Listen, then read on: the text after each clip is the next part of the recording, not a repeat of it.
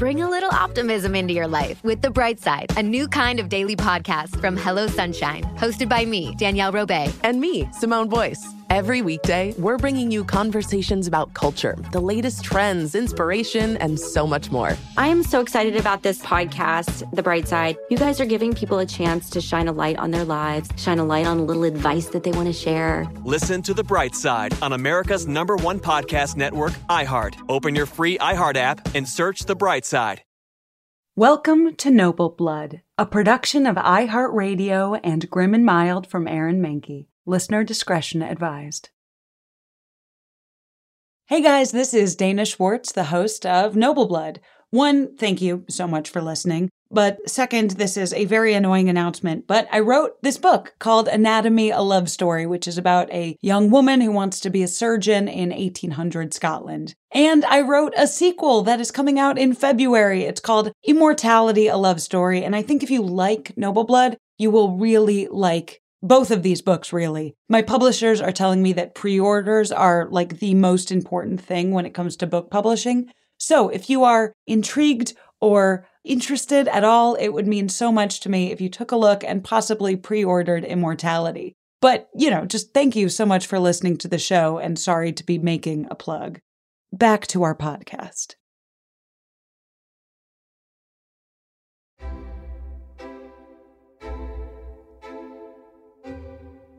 In 1855, a regal woman summoned her closest advisor to a secret meeting. She was in her mid 60s, once a self styled countess in Paris, but now a real royal of a country in peril. Her advisor was a French lawyer, and she needed him to do something for her make the journey north to Hesse Homburg, a small but sovereign state along the Rhine River bring her news of its casino. She was Princess Maria Caroline of Monaco, usually known as Princess Caroline, not to be confused with Monaco's current princess of the same name. It was 1855, and her tiny country was not the paradise of millionaires that we know it as today. In fact, Monaco's finances were in dire straits. The casino at Monte Carlo had not yet even been imagined. The citrus trade that had kept the Monte Carlo economy propped up was gone.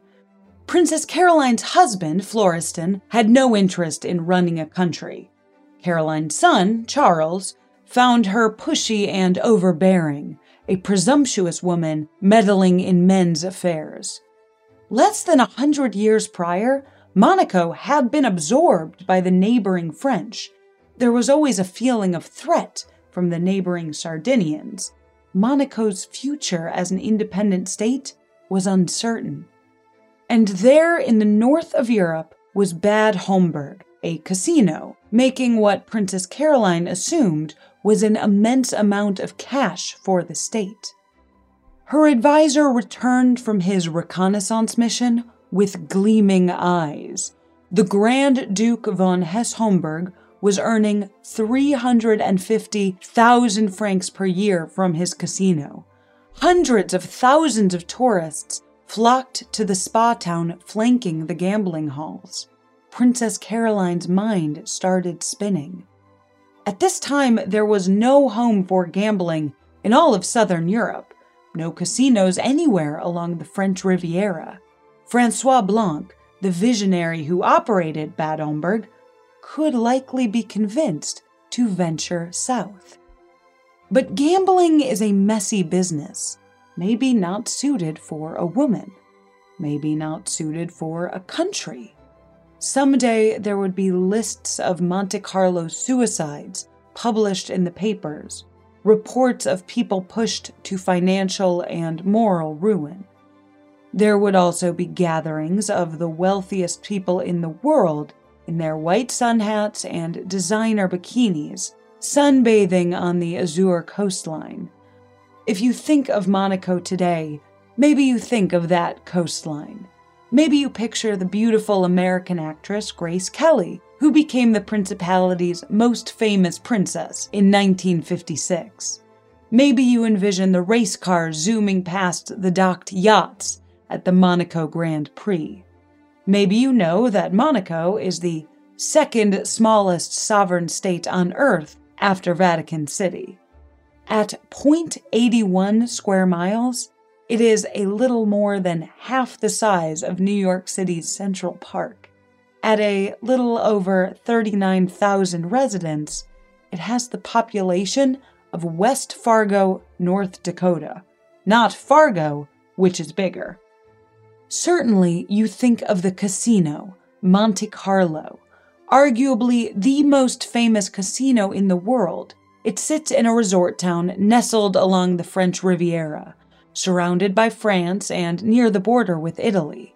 Income from the casino has made the place a tax haven for millionaires who, along with the rest of the Monaco population, pay no income taxes.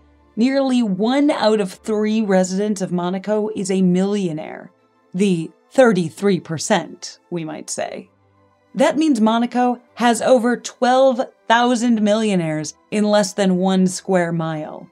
The poverty rate is 0%. Of its 39,000 and change residents, only about 9,000 are Monegasque, people who are native to Monaco. In an economy built on gambling, the Monegasque are subject to a strange rule. They are not allowed to enter the casino at Monte Carlo unless they are an employee. It is an unusual rule that is part of the unlikely story of how tiny, vulnerable Monaco has managed to survive as an independent nation century after century. The name Monte Carlo means Mount Charles, named for the Princess Caroline's son. But the brains behind the operation were hers. Because back in 1855, Monaco was approaching the kind of financial misfortune that could only mean the risk of losing independence. And one woman, who would have to hide her actions behind the name of a man, looked into her advisor's eyes and thought of the desperation of the gambler at the table, the roulette wheel flashing before him, the coins thrown on the table, the despair and alcohol in the open, empty wallets, and she saw the path to saving her country. I'm Dana Schwartz, and this is Noble Blood.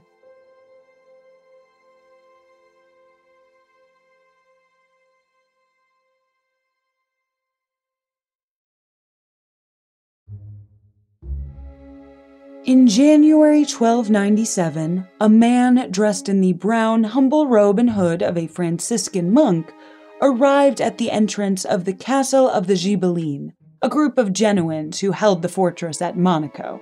The monk's hands were hidden under his robes, surely devoutly clasped. The time of year was around the Christmas season. A welcoming religious spirit was in the air. The monk was granted admittance. But this was no monk. The man in the brown robes was Francesco Grimaldi, known as Il Malizia, mal as in bad, cunning, spiteful. Also, it turns out, violent. No sooner did the seemingly innocent monk enter the castle than he revealed that in his clasped hands was held a dagger. Joined by followers he had planted in advance, he stabbed his way through the fortress until he had claimed Monaco for himself. With occasional breaks, the Grimaldis have held the country ever since. And this is a tip for anyone playing Trivial Pursuit. The Grimaldis are the longest reigning royal family. Centuries later, it was this line that would produce Honore IV, crowned Prince of Monaco in 1814, who fathered two sons. First, another Honore, and then seven years later, Florestan. Both boys were born in France.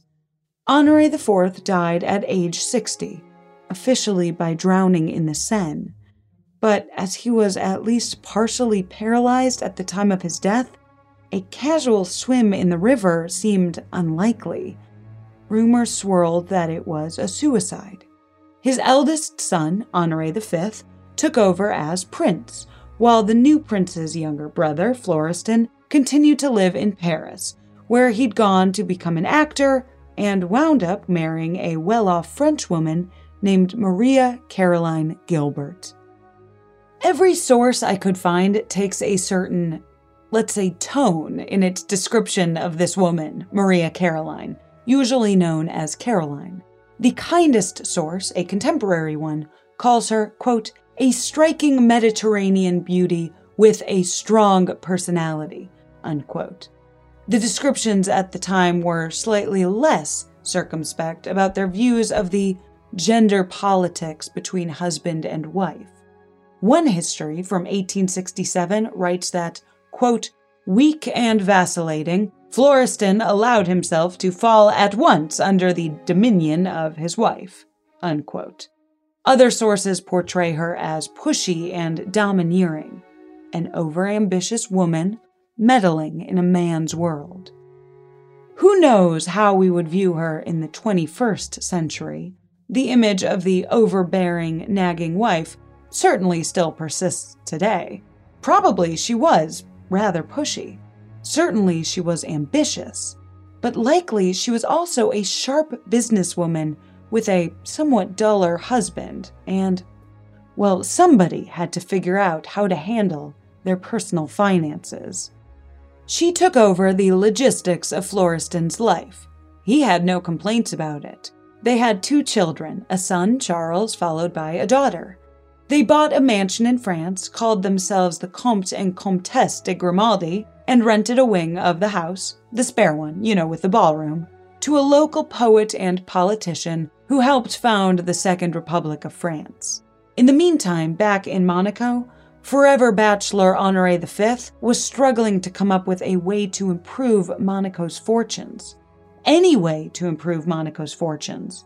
Historian Marc Braudet lists Honore's desperate attempts to lift up the economy of his impoverished country with a, quote, lace making factory, a perfumery, a distillery, a hat making workshop, and a plant for making false teeth, end quote. His failures at them all came to an unhappy end on October 2nd, 1841, when he died the death of the single person that Liz Lemon feared on 30 Rock. While eating alone, he choked to death. So his younger brother Florestan inherited the throne of Monaco, having never actually lived in Monaco.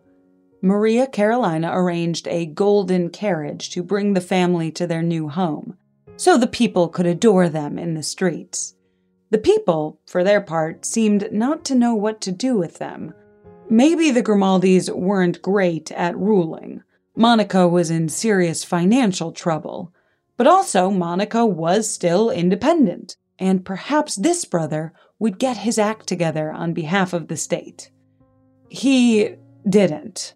The 1867 History of Monaco describes Florestan as, quote, a man utterly unsuited for the task before him. From education and temperament, he was incapable of governing.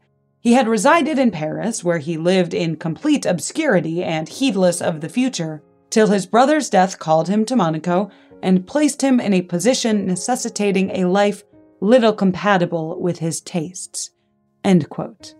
He inspired a satirical book published in 1874 titled, quote, The Fall of Prince Florestan of Monaco by Himself.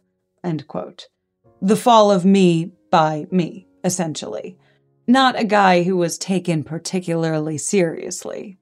So, behind the scenes, Princess Caroline took the reins of ruling, and her son, Charles, immediately tried to wrest them from her he wanted to take over from his father.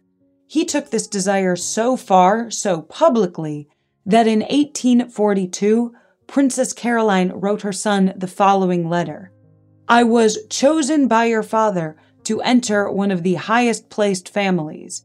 In spite of my sex, I became head of a family and had to fulfill the obligations attached.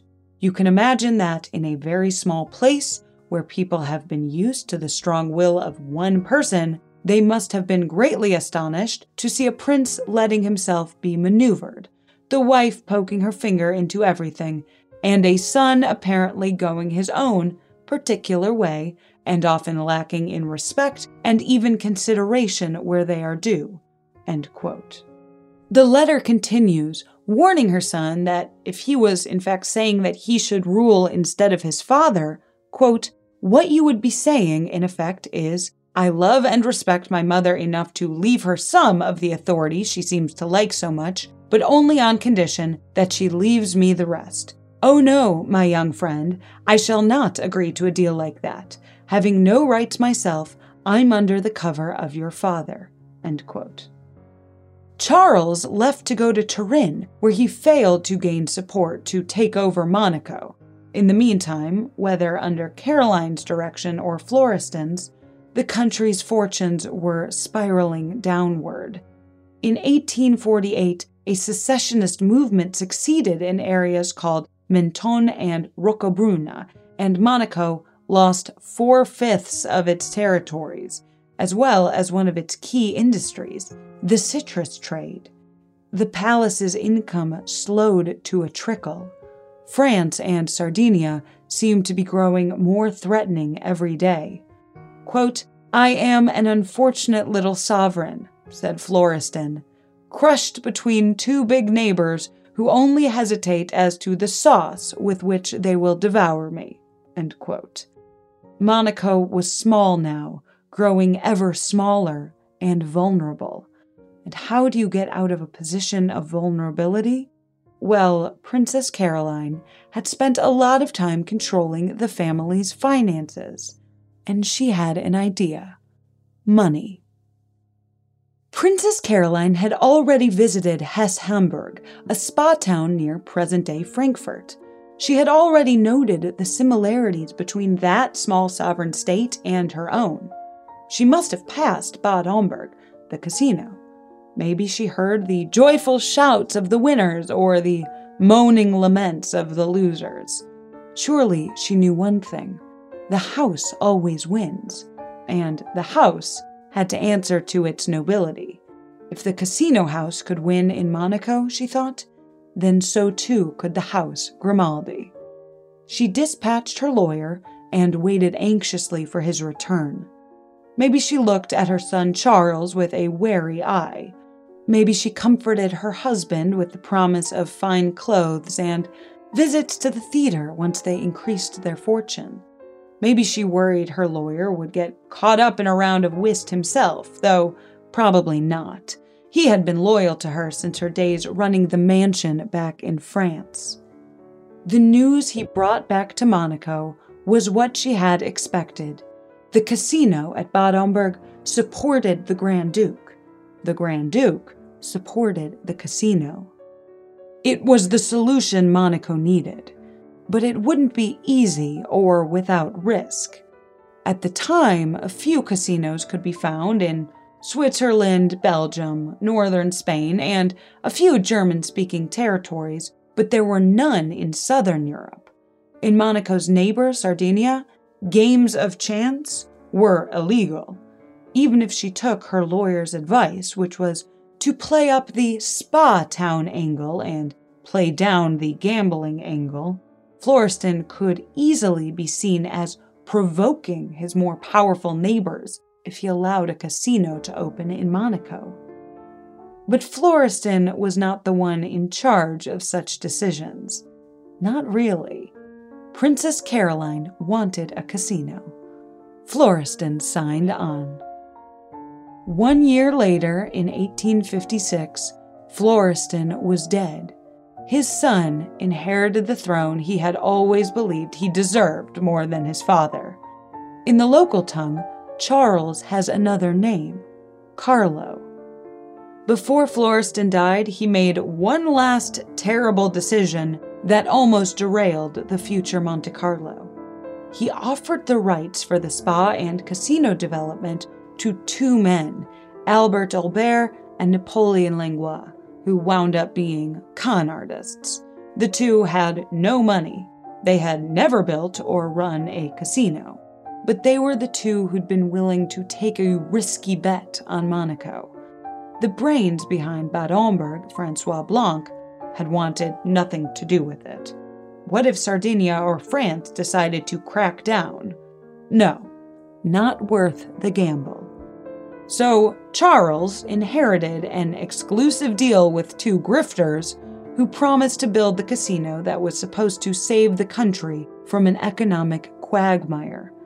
Princess Caroline insisted that the gambling hall be far from her family's palace, so the two broke ground in a largely abandoned area and opened Monaco's first casino on November 14, 1856.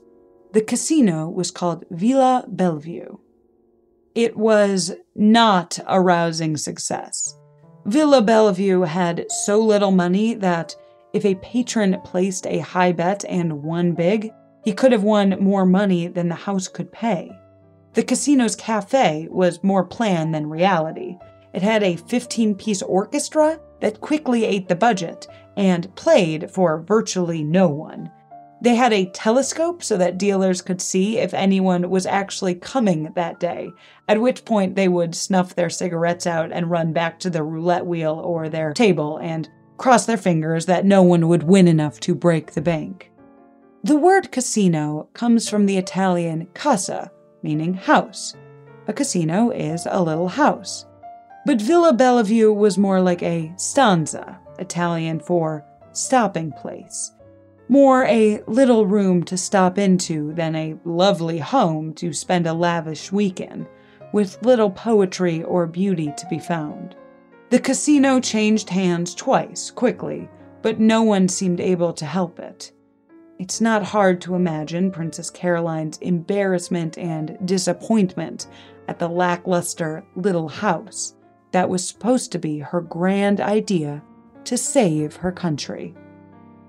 Luckily for her, Bad Homburg was starting to feel to Francois Blanc like a bad bet.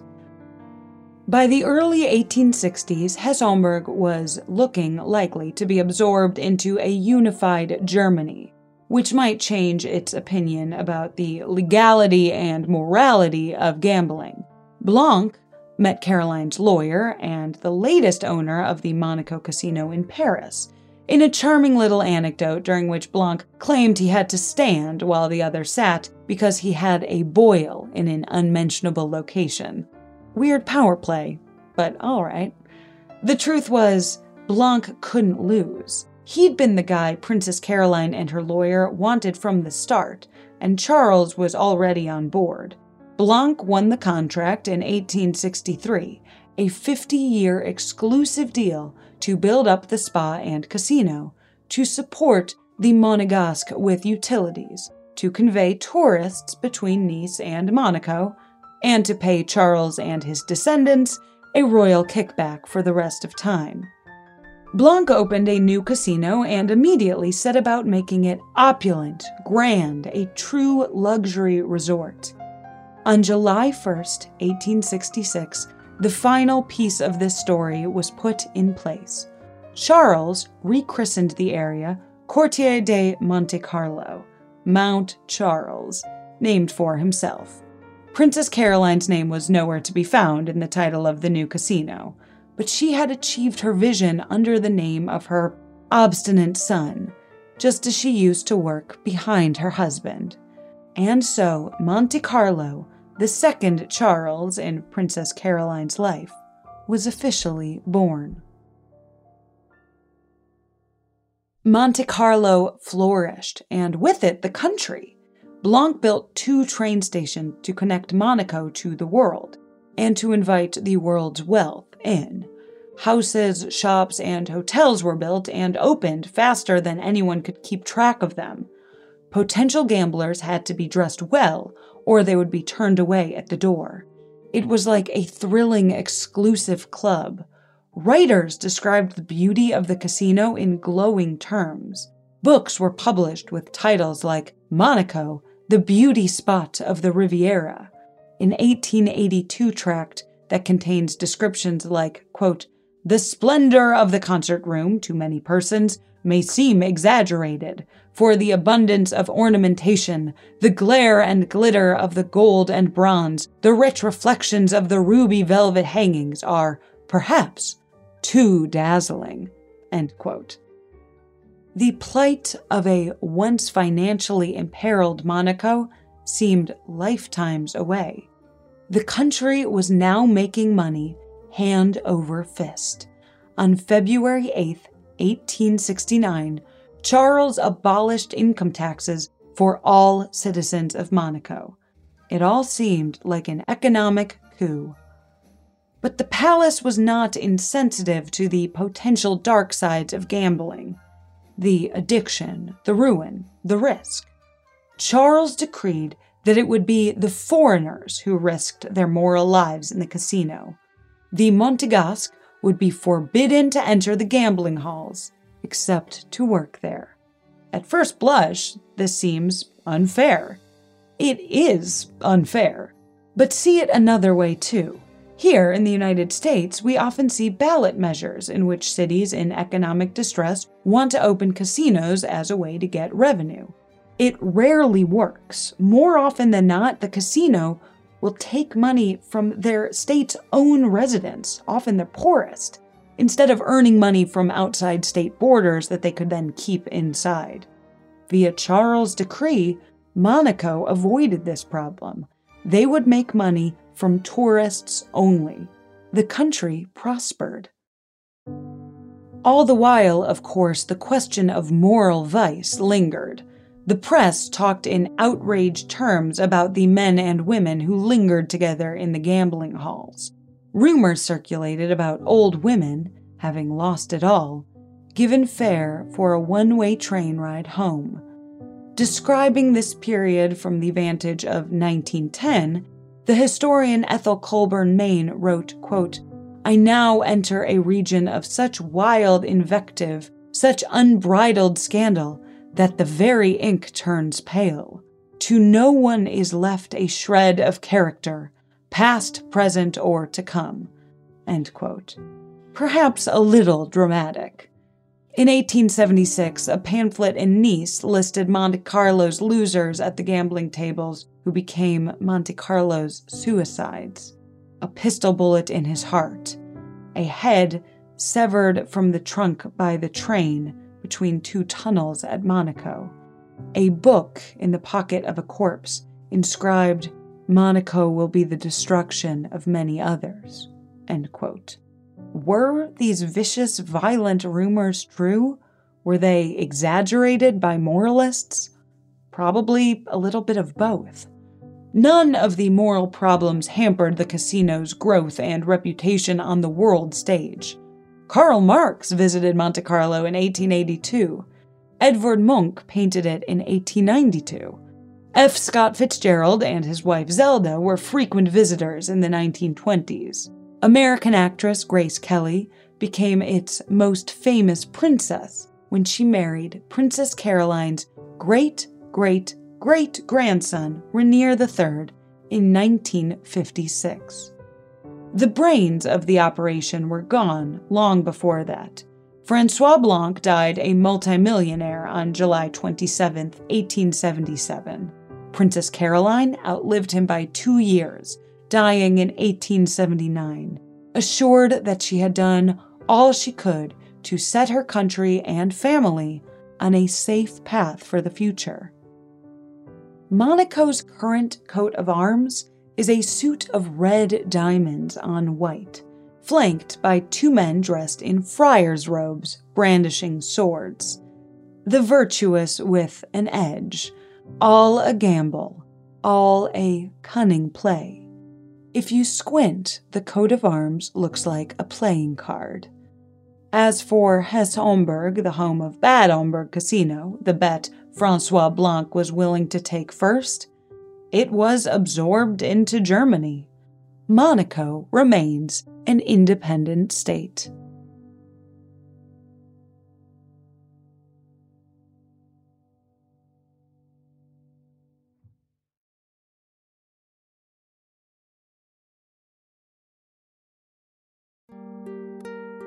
That's the story of how Princess Maria Caroline of Monaco had the idea for a casino to save her country but stick around after a brief sponsor break to hear a little bit more about the legacy of the Blanc family fortune.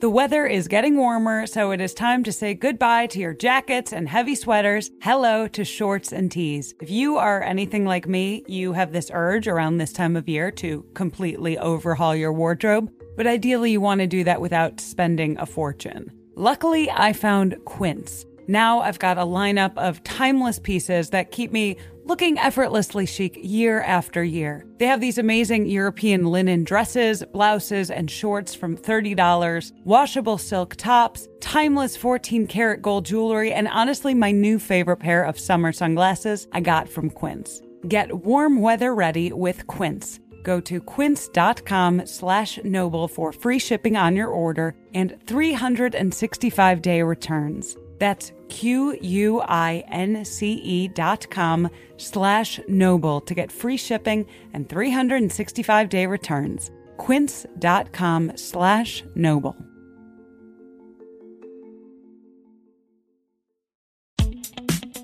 Hi, I'm Michael Rapaport. And I'm Kebe Rapaport. And together we're hosting Rapaport's, Reality, Podcast. We have a passion for reality TV, and we're inviting you into our living room. We're talking tea, we're dissecting the drama, and we're giving praise to the single greatest form of entertainment on television today. That is right. Reality TV is the greatest form of entertainment on television today. Here are some examples of what you'll hear from us on Rapaport's Reality Podcast. This is where we discuss all things reality TV, all things popular culture, and a little bit of Rapaport's reality, the reality of bit. us. We're a figuring out. And if we had been recording these last four or five days, Ooh. it, it would have been, Ooh, would have been the podcast would have taken a, a, a left turn. Listen to Rapaport's reality with me, Kebe Rapaport. And me, Michael Rapaport, on the iHeartRadio app, Apple Podcast, or wherever you get your podcast. Francois Blanc, designer of the modern Monte Carlo, died with the equivalent of 88 million francs to leave his family. Though the money diminished over time, there was still a substantial sum left for his granddaughter, Marie Bonaparte. Yes, related to that Bonaparte. In 1907, she married Prince George of Greece and Denmark and became princess. But the marriage had a problem. Prince George was almost certainly gay. Almost two decades into the marriage, having lived apart from her husband for the majority of it, Blanc's granddaughter sought help for her own lackluster sexual experiences in the form of a brand new field psychoanalysis. She wound up on the couch of a very famous Jewish psychoanalyst, one who would ultimately need a ransom paid to the Nazis in order to escape. Maria Bonaparte used some of the fortune that she had inherited from the founding of Monte Carlo to pay that ransom and save the life of her psychoanalyst, Sigmund Freud.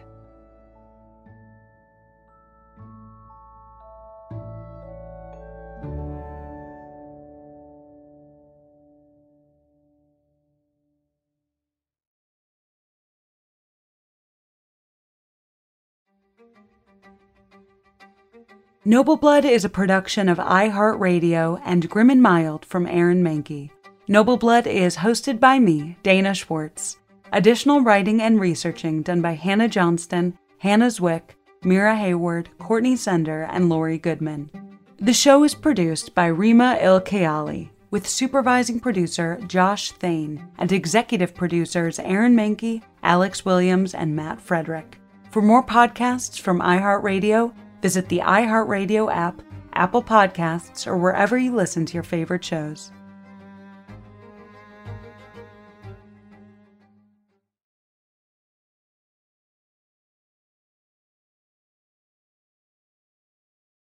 Bring a little optimism into your life with The Bright Side, a new kind of daily podcast from Hello Sunshine, hosted by me, Danielle Robay. And me, Simone Boyce. Every weekday, we're bringing you conversations about culture, the latest trends, inspiration, and so much more. I am so excited about this podcast, The Bright Side. You guys are giving people a chance to shine a light on their lives, shine a light on a little advice that they want to share. Listen to The Bright Side on America's number one podcast network, iHeart. Open your free iHeart app and search The Bright Side.